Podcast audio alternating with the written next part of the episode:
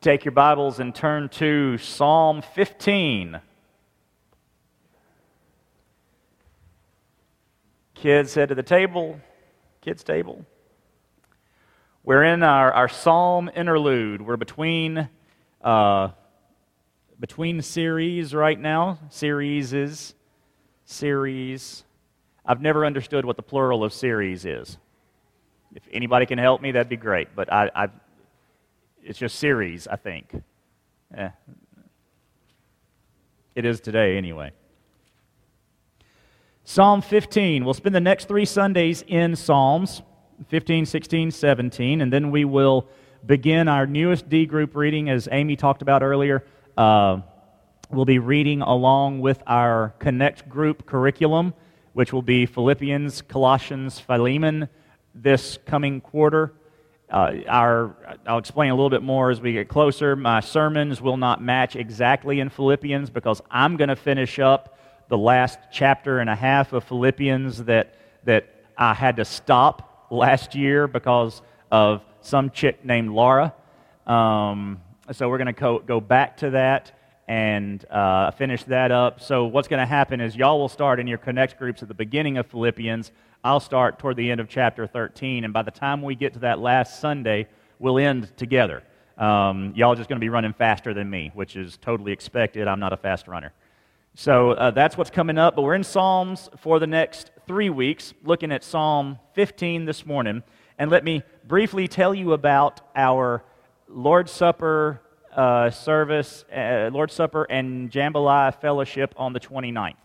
Um, I planned that for a couple of reasons. I wanted us to do some sort of fellowship activity. By then, it is anticipated, and we all know how anticipation works in the rebuild process. It's anticipated that this will be completed the fellowship, uh, the, uh, the gym, the gymuary, the activity center, whatever it's going to be called uh, past when all this is done. So I wanted to do a fellowship for that, but uh, I wanted to include as many people as possible, and we tend to have more people on in our Sunday morning service than we do when we have something in the evening. So we're going to do it after the service on Sunday. But it's also the fifth Sunday, so it's a good time to do our Lord's Supper because that's generally when we do it. We do it on the fifth Sunday. So those two things co- coincided nicely. And I've been planning this, I don't know, month, month and a half, two months, been talking about it with the staff and it coming up what I didn't realize until just a couple of weeks ago, because I'm a moron, is that it's two days from the anniversary of the hurricane. It's the first Sunday that we missed last year. It's the anniversary of the first Sunday we didn't have church because of the hurricane. That Sunday last year, which would have been August 30th, we were scheduled to do the Lord's Supper because it was the fifth Sunday again and we didn't get to do it. So, unbeknownst to me, we're actually commemorating that event uh, in church on Sunday. So, uh, as God has so often done, just my entire ministry, He has taken my plan and my idea that I thought was my plan and my idea, and He said, But I've got layers of meaning here that you didn't realize was going on. And He's doing that even with this fellowship. So it'll be just a normal service in the morning. Then at uh, whenever it's over, we will the tables will already be set up. So y'all just gonna be sitting around tables for church uh, on that Sunday. Then we will uh, at some in, in some order either go and get lunch or we'll move straight into the Lord's Supper at the tables, and then we'll go eat lunch. It's going to be very New Testament, even more New Testament than when we would do the, the, um, the brunch. The, the, the, we'd come in here for the Lord's Supper breakfast once a year. because we're going to have the service, and then we're going to eat together, and in the midst of eating, take the Lord's Supper. So I think it's going to be a special time. Again, even more special than, than I thought it would be. So that's, that's coming up in just, is that two weeks? Yeah, that's two Sundays from now. So uh, be sure you're, you're planning on being here for that. This morning we are in uh, Psalm 15. Psalm 15. Title of the sermon is Being God's Guest. Now, I had thought that my opening illustration, for my opening illustration, that I would dress as Lumiere from Beauty and the Beast and sing uh, Lumiere's song, you know, but change the words just a little bit. Be God's guest. But I decided that's a horrible idea. Not going to do that. That would not be good. Um, and you can't even talk me into it, so don't even try. No, I'm not going to do it. Y'all stop. No, I'm not going to. Be God. No, I'm not. Not. It's just, it's, it would be weird. But keep that in mind because that, that, you know, that whole song is about everything that the flatware and the dishes and, and the try the gray stuff, it's delicious. It's all about what the, the, the kitchen is going to do for Belle, right?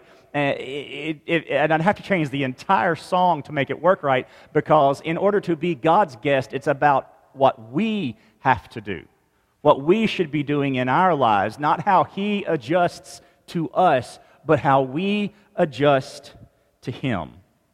So it would have been a horrible opening illustration, but at least I have your attention now. Psalm 15 says, begins with a question Lord, who can dwell in your tent? Who can live on your holy mountain? Basically, who can be your guest? The question is answered the one who lives blamelessly, practices righteousness, and acknowledges the truth in his heart who does not slander with his tongue, who does not harm his friend or discredit his neighbor, who despises the one rejected by the Lord, but honors those who fear the Lord, who keeps his word, whatever the cost, who does not lend his silver at interest or take a bribe against the innocent. The one who does these things will never be shaken. One uh, little bit of housekeeping. Uh, I, I know the echo in here is horrible, and it's especially bad if you have a hearing aid or are hard of hearing. I know it's just difficult to understand what I'm saying. So, the last few weeks, I have tried to speak more slowly and put bigger gaps between my sentences and, and my words. But in doing that, I made long sermons even longer.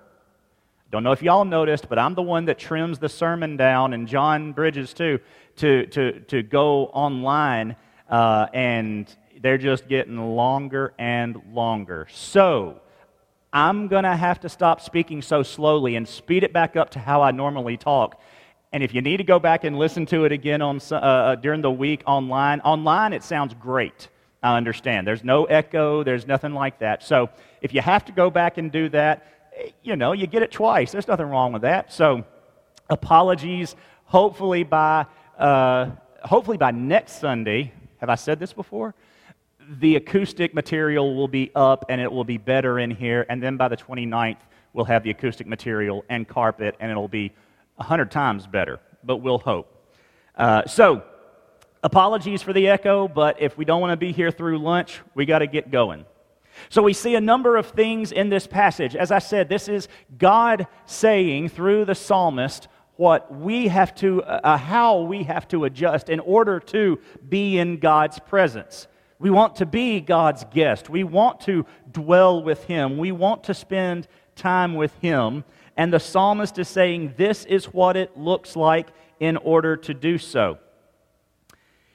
The, the first verse, the, the question that is asked. It, it's, it's, Lord, who can dwell in your tent? Who can live on your holy mountain? There are some theologians that would have said that this psalm was almost a, a, a, a an entry, entry song to service at the temple. As they came in to gather and worship, they kind of sang this song to remind themselves of what they, have, that they were supposed to be during the week. And that's potentially the case. The, the interesting thing, though, is, and, and we're going to talk about it a little bit more, is there's nothing ceremonial about this, meaning there's nothing about did you touch dead people? Did you, uh, is you, did you bathe properly? There's no cleanliness issue here.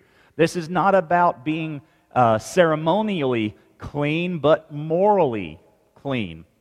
So, more than likely, this is more of a catechism almost. It's a song that we would teach people in order to uh, bring back the idea of, oh, these are the things I'm supposed to do. Uh, we do it with the books of the Bible. That's how we teach kids the books of the Bible with the, the songs and, and, and just even our own worship songs, no matter the age of them. We, we internalize those things. We sing those songs throughout the week. We, we, there's a, a, an earworm phrase that gets in our head, and we go over that. And that's just a way that we can internalize what Scripture says.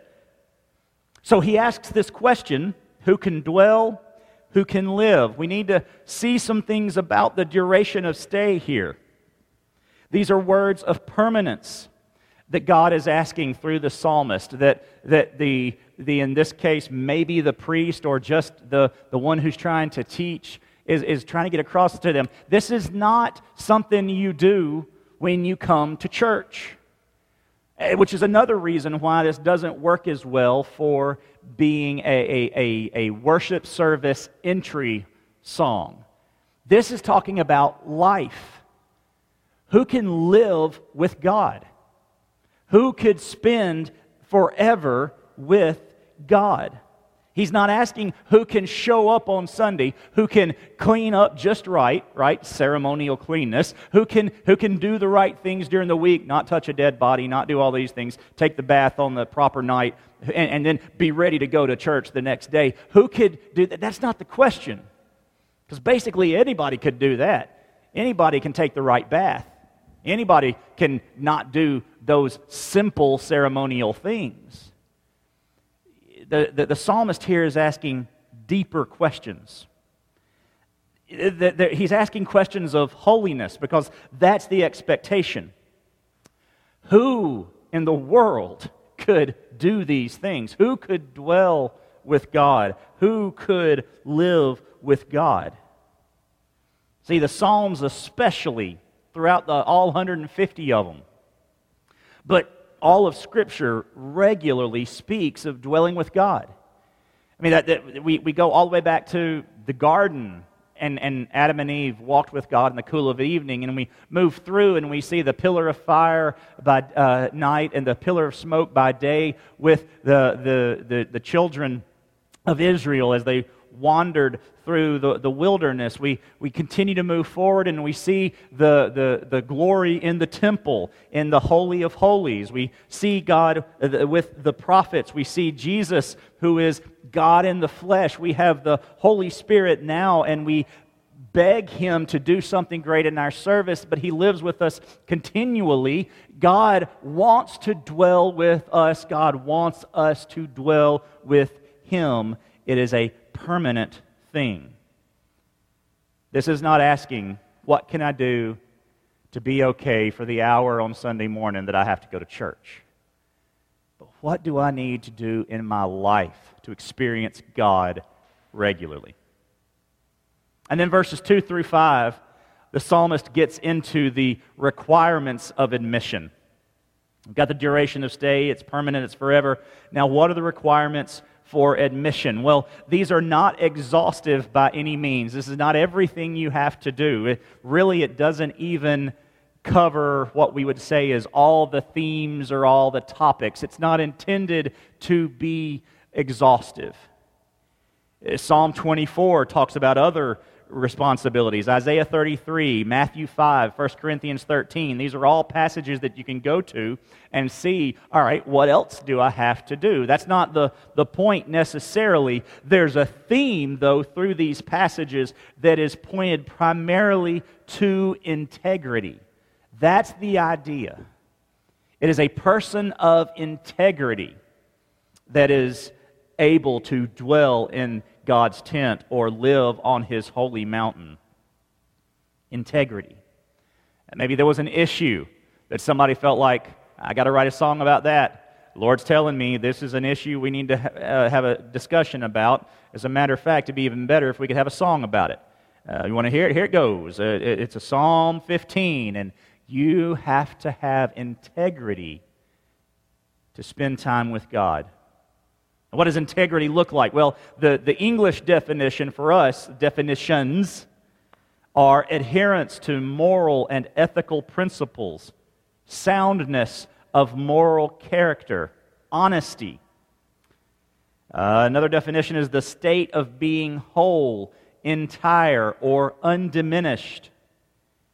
a third definition, a sound, unimpaired, or perfect condition. These are all definitions, and they're all facets of integrity that this psalm will talk about. Now, if we read the psalm and we, we, we look at all those things and, and we understand what integrity is, and we even see definitions like a sound, unimpaired, or perfect condition, we can begin to think, well, the, the answer of who can is nobody, because none of us can get all these things right. And you are correct. You can't. You won't. This psalm, just like every other passage in the Old Testament, points forward to the one who can and who will vicariously, on our behalf, do it for us. But we start here. We start with what we are supposed to be. Perfection isn't required. Perfection isn't expected. Let me put it that way. Probably better than required. But persistence toward perfection is required, is expected. Again, notice that as we read the passage, the complete lack of ceremonial laws or anything that had to do with outward appearance. Anybody can make themselves look good. They can show up on Sunday morning. They can do a couple of little things to look like they're serving. They can even show up at other times. But when they are out and about doing things like, as the passage says, uh, verse 3, slandering with their tongue, harming their friends, and discrediting their neighbors, it doesn't matter what the outward appearance would look like. What is true about that person is what is on the inside, and that will always flow to what's on the outside. So God is saying, be persistent in your pursuit of these things. As you examine yourself, weigh them against this standard. I don't look at you to see how I'm supposed to act. You don't look at me to see how you're supposed to act. The best any of us could say would be something like what Paul said, and I don't want to even put myself there, but follow me as I follow Jesus. If I'm following Jesus. Jesus is our standard. Scripture is our standard. So as we read these requirements for admission, this is our standard. And part of that throne of grace is when we acknowledge that we can't meet the standard. And that's where we get to the point where we realize we need Jesus. We need the one who can meet the standard. So, what are the, uh, the, the requirements? What are the standards? Uh, theologian by the name of Kidner, I believe, broke this down wonderfully for us, and uh, I like the way he put it. He broke it down into uh, five yours. The first one is your character true. Your character true. It, it, the first rule for admission, the first requirement for admission is to have true character. We see it in verse 2. The man who lives blamelessly, practices righteousness, and acknowledge the truth, acknowledges the truth in his heart. Lives blamely first means wholly apart from evil. This is a separation of yourself from evil. It's not just that you don't commit evil, but that you don't live among evil. Now, we live among the world, right? There's evil all around us. We get it. There's evil in our own hearts. We, we war daily with what the, the Holy Spirit in us and the flesh in us. So uh, we, we can never truly separate ourselves from evil, but we should not be running after it. We should not be dwelling in the tent of evil, if I can use the first verse here a little differently. We should not be living on the unholy mountain of evil. We should live apart from it, blamelessly. The one who practices righteousness. These are all answering the question, right? Who can dwell in God's tent? Who can dwell on who can live on God's holy mountain? The one who practices righteousness. This is as opposed to your feelings or desires. This is rightness. This is doing what's right, even when it doesn't feel good, even when you don't like it, even when it means forgiving the person you don't want to forgive, even when it means loving the person who is hard to love, even when it means forgiving the person that neither deserves forgiveness in your eyes, and by the way, we none of us deserve forgiveness, or asks for forgiveness the one who continually does things against you. We practice righteousness as opposed to our feelings or desires. And thirdly, he says in verse 2 acknowledges the truth in his heart. This is not just the things that are correct. It doesn't mean that you acknowledge that 2 plus 2 is 4. Okay? Good for you, that ain't getting close to holiness just because you know math works. All right? This is not just correct, but these are, uh, is acknowledging, this is acknowledging what is sure and trustworthy. When you acknowledge truth, you acknowledge that Scripture is our standard, not man. You acknowledge that Scripture is our standard, not your feelings or desires. You acknowledge that God has the last say on things, not us. As I said earlier, with, with your, when your character is true, the inner matches the outer. The outside, the things you do, it reflects what is inside. It's, it's just, in, in, in computers, we say, they say, like I'm a computer guy. They say garbage in, garbage out. Whatever goes in is going to come out. The, the Bible says that out of the mouth flows the overflowing of the heart. I mean, whatever is in there is what you're going to do. You may try to hide it for a while, but people are going to see past that veneer very, very quickly. The second requirement is your words restrained. Verse 3 Who does not slander with his tongue, who does not harm his friend or discredit his neighbor. These are commands that are all related to words in verse 3. Slander, the word there in the Old Testament is literally go about on his tongue. It, it, it's this idea of letting your mouth lead you. Um, we have a, a, a, saying. Well, I don't know who has the sayings because we're from Mississippi originally, so it, a lot of times we're the only ones with the sayings. Uh, there is a saying uh, uh you let your lion mouth overload your skeeter rear end. Y'all ever? No? Okay. Well, that, that would. Seriously? You never heard me say it? Yeah. Come on y'all. Nobody in here has ever heard you let your lion mouth overload your skeeter rear end. Well, okay. That, it's, it, it's a saying, whether you believe it or not. But that's the idea. You, you, you've got a lion mouth uh, letting your mouth write a check that your rear end can't cash. Okay, I got some nods. All right, same thing. Lion mouth skeeter rear end. Yeah, same. okay, good. You're with me then. That's the idea. It's letting your mouth lead, letting your tongue be the one that guides you. What, what does James say about the tongue?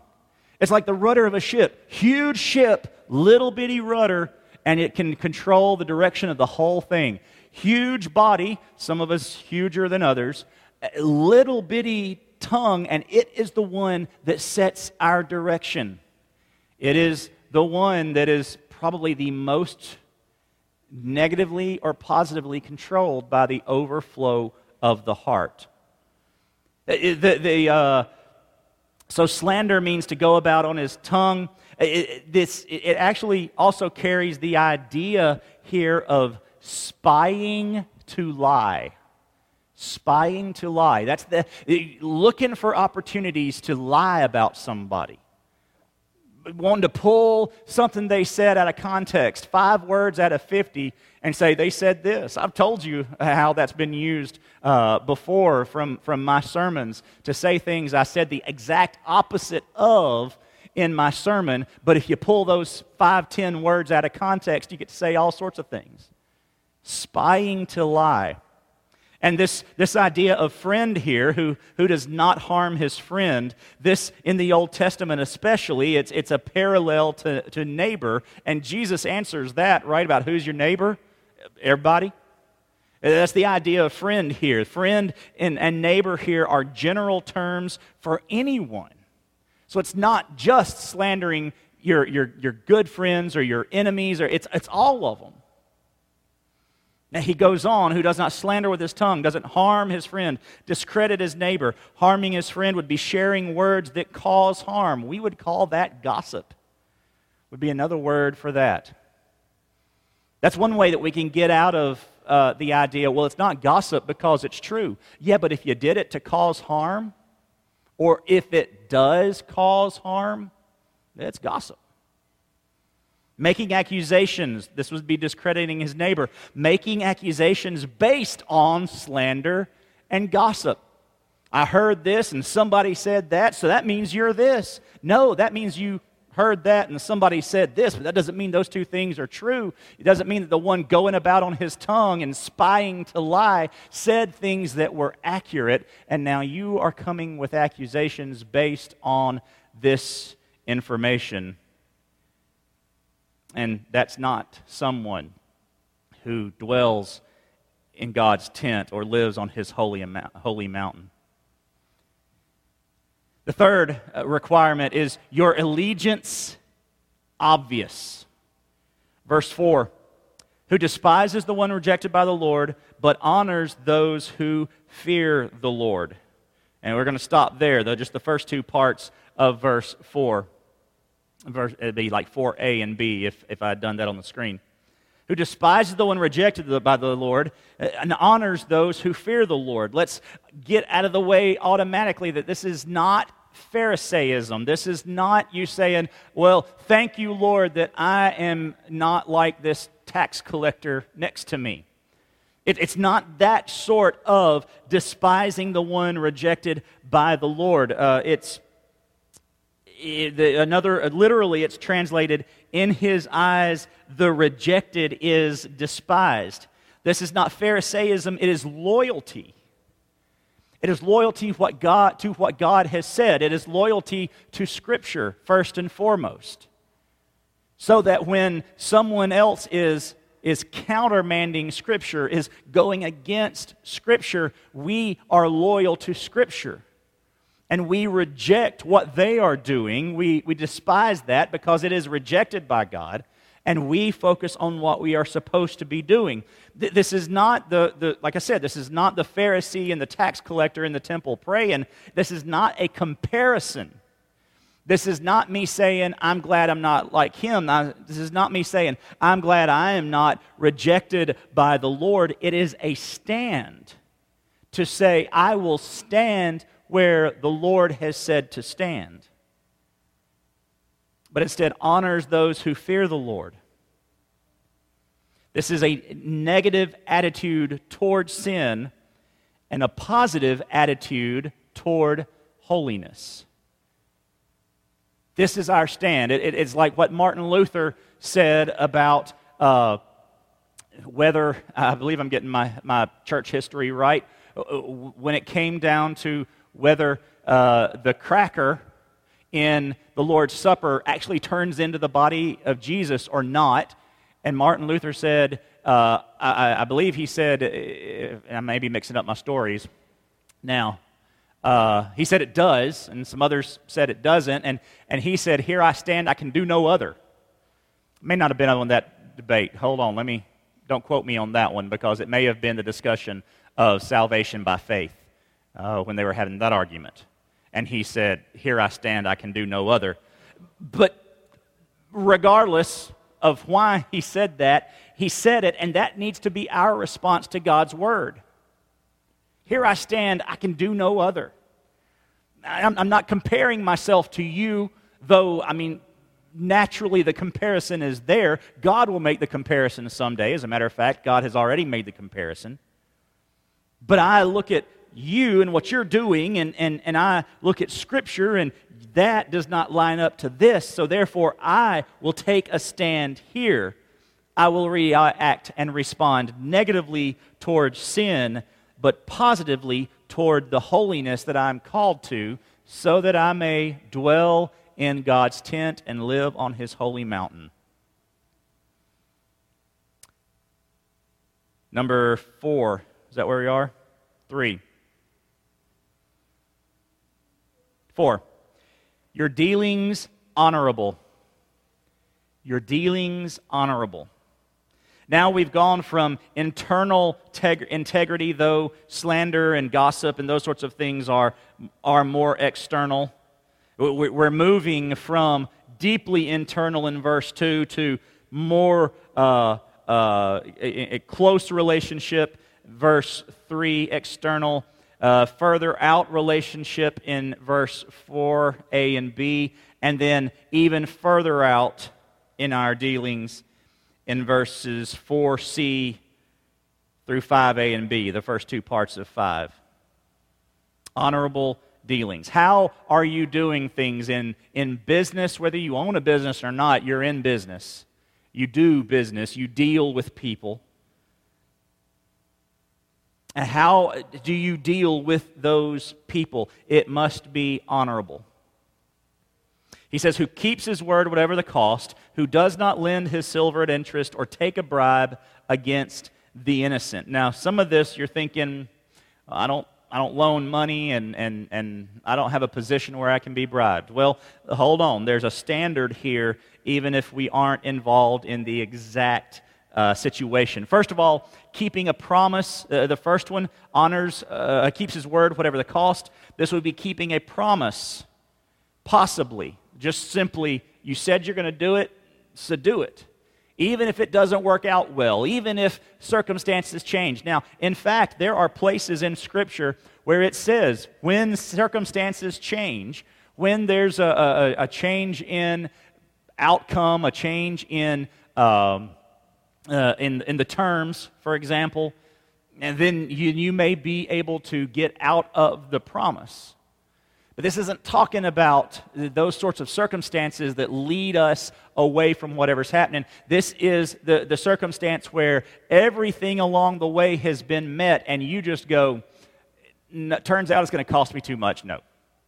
Cost me too much financially, cost me too much uh, reputation, wh- whatever it might be. Nope, I'm not going to keep that promise. I mean, if we go back even to uh, what Amy shared with us back uh, first Sunday uh, on August 1st when she, she shared the commitment that uh, I and the church made to each other uh, on my first Sunday here. And, and when you asked questions, and I mean, we, we, it was like a wedding ceremony, uh, and, and made vows. How many people have reneged on those vows because it cost too much in the end? They had to give up too much. They had to change too much. They didn't get what they wanted. Preferences and desires weren't met. So it could be as simple as just keeping a promise, but there's also this hint here of uh, having taken an oath to avoid wrongdoing. Like I, I, sort of like the, the Nazarite oath, where you know they're not going to uh, cut their hair and not going to drink wine and those sorts of things, and I, am going to live a certain way. I'm going to take an oath to do it. Except we're, we're not even talking about that extreme. We're just saying I uh, commit, I promise. Uh, what is it Job said in chapter something or other? I have made a covenant with my eyes not to look on young, uh, lust after a young woman or something like that young women. That's an oath. I've made a covenant. I made a promise, an oath, uh, a promise not to do things that are wrong. I keep my word even when it's hard. And if, if that's the case, if it's the second definition, if it's an oath to avoid wrongdoing, then kind of it would actually go up with this uh, previous section we just talked about uh, an obvious allegiance. I'm going to make an oath to not join myself with uh, those who sin. I will despise what is rejected by the Lord, and I will honor those who fear the Lord. So, this kind of is a transition verse, or a transition uh, sentence there, who despises, uh, uh, rather, who keeps his word, whatever the cost. Verse 5, who does not lend his silver and interest. See, I'm, a, I'm not a banker, so I'm, I'm good with this. Well, you might not be. Uh, interest, uh, that, that word actually means with a bite. Uh, that, isn't that what the mortgage companies do to us? And, and, and when you loan, get a loan for a car, oh, you can have the money, but it's going to bite. They don't put it that way because I think we'd be less likely to, to do it. Um, yet we, we get a mortgage, and the beginning of mort, M O R T, that root is death. That's what that word means. You're signing up till you die, basically, is what a mortgage is. So we're willing to do things, right? The, the, the interest with a bite. This is not talking about commercial loans. Yes, it makes sense, uh, and, and the Bible talks about doing those things honestly. But what it is specifically talking about is not loaning or giving aid to others with interest, expecting something back. Or even worse, gaining from someone else's loss. Now it tends to hit a little more closely to home. Oh, we'll help them, but I got to get something back. Well, that's not help. That's, that's business. That's loaning at interest. Well, as long as they return it somehow, some way, no, that's, that's still not aid. That, that is putting strings on your mercy. Does God have strings on his mercy? Believer, I'm asking you, does God have strings on his mercy? If he did, you'd be out of it by now. So would I. We'd be done. There'd be no more. We'd have used up all the mercy if it had strings. And he's, that's what he's saying. Don't put strings on your mercy. Don't loan your silver at interest or take a bribe against the innocent. Have incoercible judgment. I will make a decision. I will, and this goes back up to the, uh, the earlier part where you uh, don't discredit your neighbor, you don't harm a friend, you don't slander with your tongue, you, you do despise what is rejected by the Lord, you honor those who fear the Lord. Your judgment is incoercible. You can reject what God has rejected because that person or those people or whatever has no influence over you through some sort of bribery. Isn't that what sin does to us all the time? Doesn't sin just bribe us? You know, if you if you commit me, you'll get this, this, and this out of it. And what do you get? They never tell you about the shame, the misery, the heartache, the, the broken relationships, broken families, whatever comes from that sin. It, it, sin never tells you about that. It bribes you. It says, oh, this will be great and it coerces our judgment and makes us do things that we should not be doing. Now, on its surface, this, this passage clearly has in mind though that, that senior community uh, senior, senior community member who is seated at the gate. Remember, Lot sat at the gate of Sodom. He, he had a position of influence. At the gate, it was where uh, uh, judges and, and, and senior officials and the elders of the community met to make decisions and hear court cases and that sort of thing. So it's primarily, or the, the picture it's painting, is the one who sits at that gate can't be bribed. Judgment cannot be bought. But this is those of us, this is for those of us or, or rather, those, this is for us to hear that we shouldn't take personal gain or seek personal gain from siding against someone else. Because invariably, bribery requires you to go against the innocent and stand with the guilty. I mean, has, has anyone ever been bribed to stand with the innocent? Maybe. I mean, that just that is that's not usually the way it works. If they're innocent, they generally don't have to bribe someone to stand with them. So this would again throw us back. It kind of wraps up the whole passage here where it throws us back up to the top to, to see uh, we stand against those who slander and gossip and discredit his neighbor and harm his friend. We, we despise those rejected by the Lord. We, we honor those who fear the Lord. We keep our word, whatever the cost. We, we don't put strings on our mercy, all because we go back even to verse 2. We live blamelessly, we practice righteousness, and we acknowledge what is right in our hearts. If we do that, if we do those things, verse 5 tells us that your place assured. Your place assured. Now, this is not works salvation. Even for the Old Testament reader, the Old Testament worshiper in the temple who would have sung this song on Saturday morning at temple. This was not works based. This was a response to what God had done in them already. What, how God had led them and nurtured them, and them leaning on His grace and, and falling on His mercy. And they were doing it through the power of the God that they worshiped. They didn't earn this place, but it did assure their place. It showed them this is who I am, this is where I am heading. These are qualities that God creates, not you. Nowhere in Scripture does it tell us to manufacture, even the Old Testament, manufacture blameless living and righteous practicing and truth acknowledgement. Scripture doesn't tell us to bring that up on our own.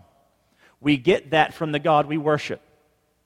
It's, it's evidenced by him. They, the scripture speaks of, hit, uh, uh, of, of uh, this from him over and over the, the prophets and the, the law and it all speaks to god holiness god's holiness so we seek to uh, mimic that we seek to follow that but we only do it by god's power the old testament knew they didn't do anything on their own either they didn't come out of egypt by their own strength when, when they got cocky about it god would ask them did, did you do that did you part the water? Did you bring it back over? Did, was it your locusts? Was it your frogs? Was it, was it your manna? Was it your quail? Did, did, t- tell me about all the miracles you did, folks. It was Him. Did you manifest holiness in the group, or, or, or did I? Did, did, did you understand what it was to be loving, or did I teach it to you. God creates these qualities. And, and this is not a passage of salvation. This is a passage of relationship. Now, salvation is relationship, right? And salvation is an eternal relationship. But even a believer can distance himself from God. Not that you can get anywhere away from Him, but you can certainly uh, uh, turn your back on that. You can put some distance, and He never leaves you, but you, well, you just quit focusing on Him, quit communicating with Him. This sort of life that the, the psalmist talks about is a life that is guaranteed continued relationship with God. The one who does these things will never be shaken, will not be moved. If you do these things, you will not be moved from the Lord. Why? Because most of the sins will be covered in this. Most of the sins we commit, all the sins we commit, are selfish. And, and most of these are against selfishness and for selflessness. So it's, it's not just, but it's not just that you won't be moved for, in your relationship but you will not be shaken from any attacks outside. The one who does thing, these things will never be shaken. That, that implies some sort of attack, some sort of outside force doing the shaking.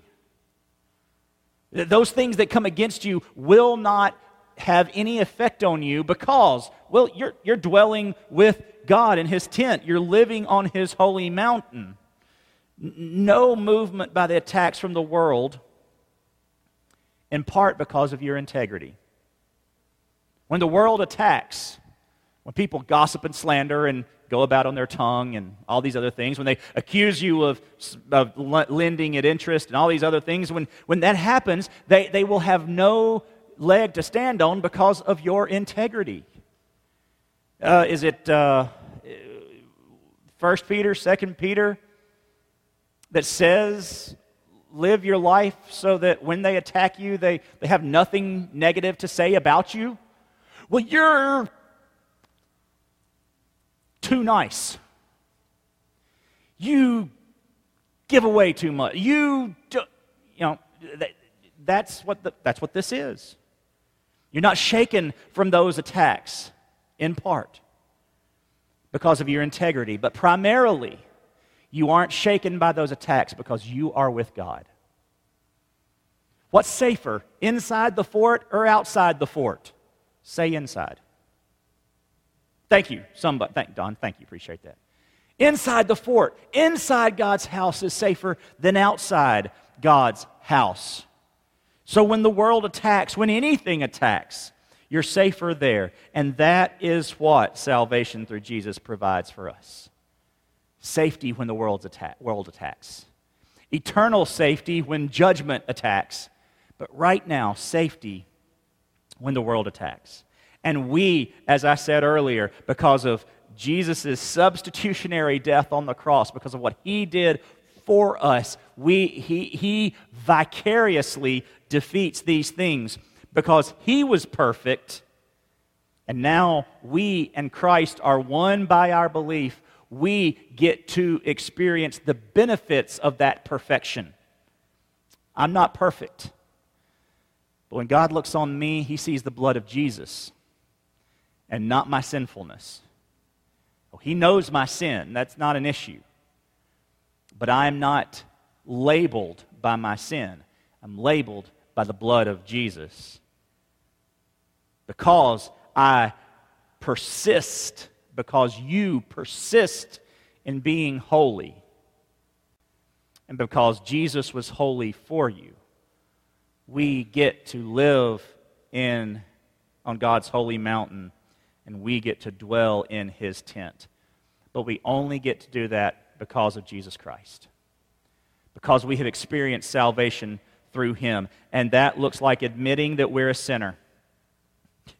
admitting that what this says don't do, we do. And what this says to do, we don't do. We're, we're a sinner. God says do it, we don't. God says don't do it, we do. That's who we are. That is our nature as humans. But we've got to admit that and know that, yes, I slander, I gossip, I lie, I lend at interest, I despise those who fear the Lord, and I honor those who reject the Lord. I, I do all of these things. But I don't want to be that anymore. I believe that, the, the, that Jesus' death on the cross in my place and for me is enough to save me. I, I, I, I want to be like this, but I can't be like this. And this is the other part of the Old Testament. Not only does it tell us what we need to strive for, it tells us, honestly, what we can never succeed in doing. It tells us we need Jesus. It told the people then, y'all need a Savior. Y'all need Jesus. We love that on a t shirt. Well, we need to turn the t shirt inside out so that we read it while we're wearing it instead of other people. He just say, I need Jesus. If you believe that, believe in Jesus, He is who He says He is, and you choose to make Him your Savior, you follow Him, you repent of your sins, you give your life to Him, you will be saved. You will dwell with God, and you will not be shaken by this world that will come against you, and even by the sin that will so easily seek to ensnare you and entangle you. You need Jesus. Let's pray. Father, I thank you that the salvation that we have as believers is a continual source of relationship with you. God, we don't need to redo, to undo, to, to, to rededicate, to, to re enlist, to uh, rebuild, uh, nothing. Because our foundation is sure, our house is unshakable in Christ. God, I, I have to go through this list and correct what I'm doing wrong and rejoice over what I'm doing right, and then the next day those two things probably flip. As we all do it believer, as believers, but your grace and your mercy run deep. And so we persist in our sanctification, seeking to be more like you every day. But God, I pray for the unbeliever who hears this message, who, who looks at this list and says, There's just no way. I, I can't do those things. And, and that is a wonderful place to be, that place of recognition of our inability to save ourselves. Because, unbeliever, you are right. You can't. But Jesus can. We all need Jesus. And Lord, I pray that you would work in the hearts of those who are mourning this morning their inability to be like you. The believer who struggles, Lord, give him or her strength. Let them just bathe in that grace and mercy this morning. For the unbeliever who's tired of fighting, who's tired of trying and failing with no hope no end in sight. Lord, I pray this morning that they would accept Christ as their Savior and that they would then know the joy of eternal, starting today, eternal dwelling in your tent and eternal living on your holy mountain.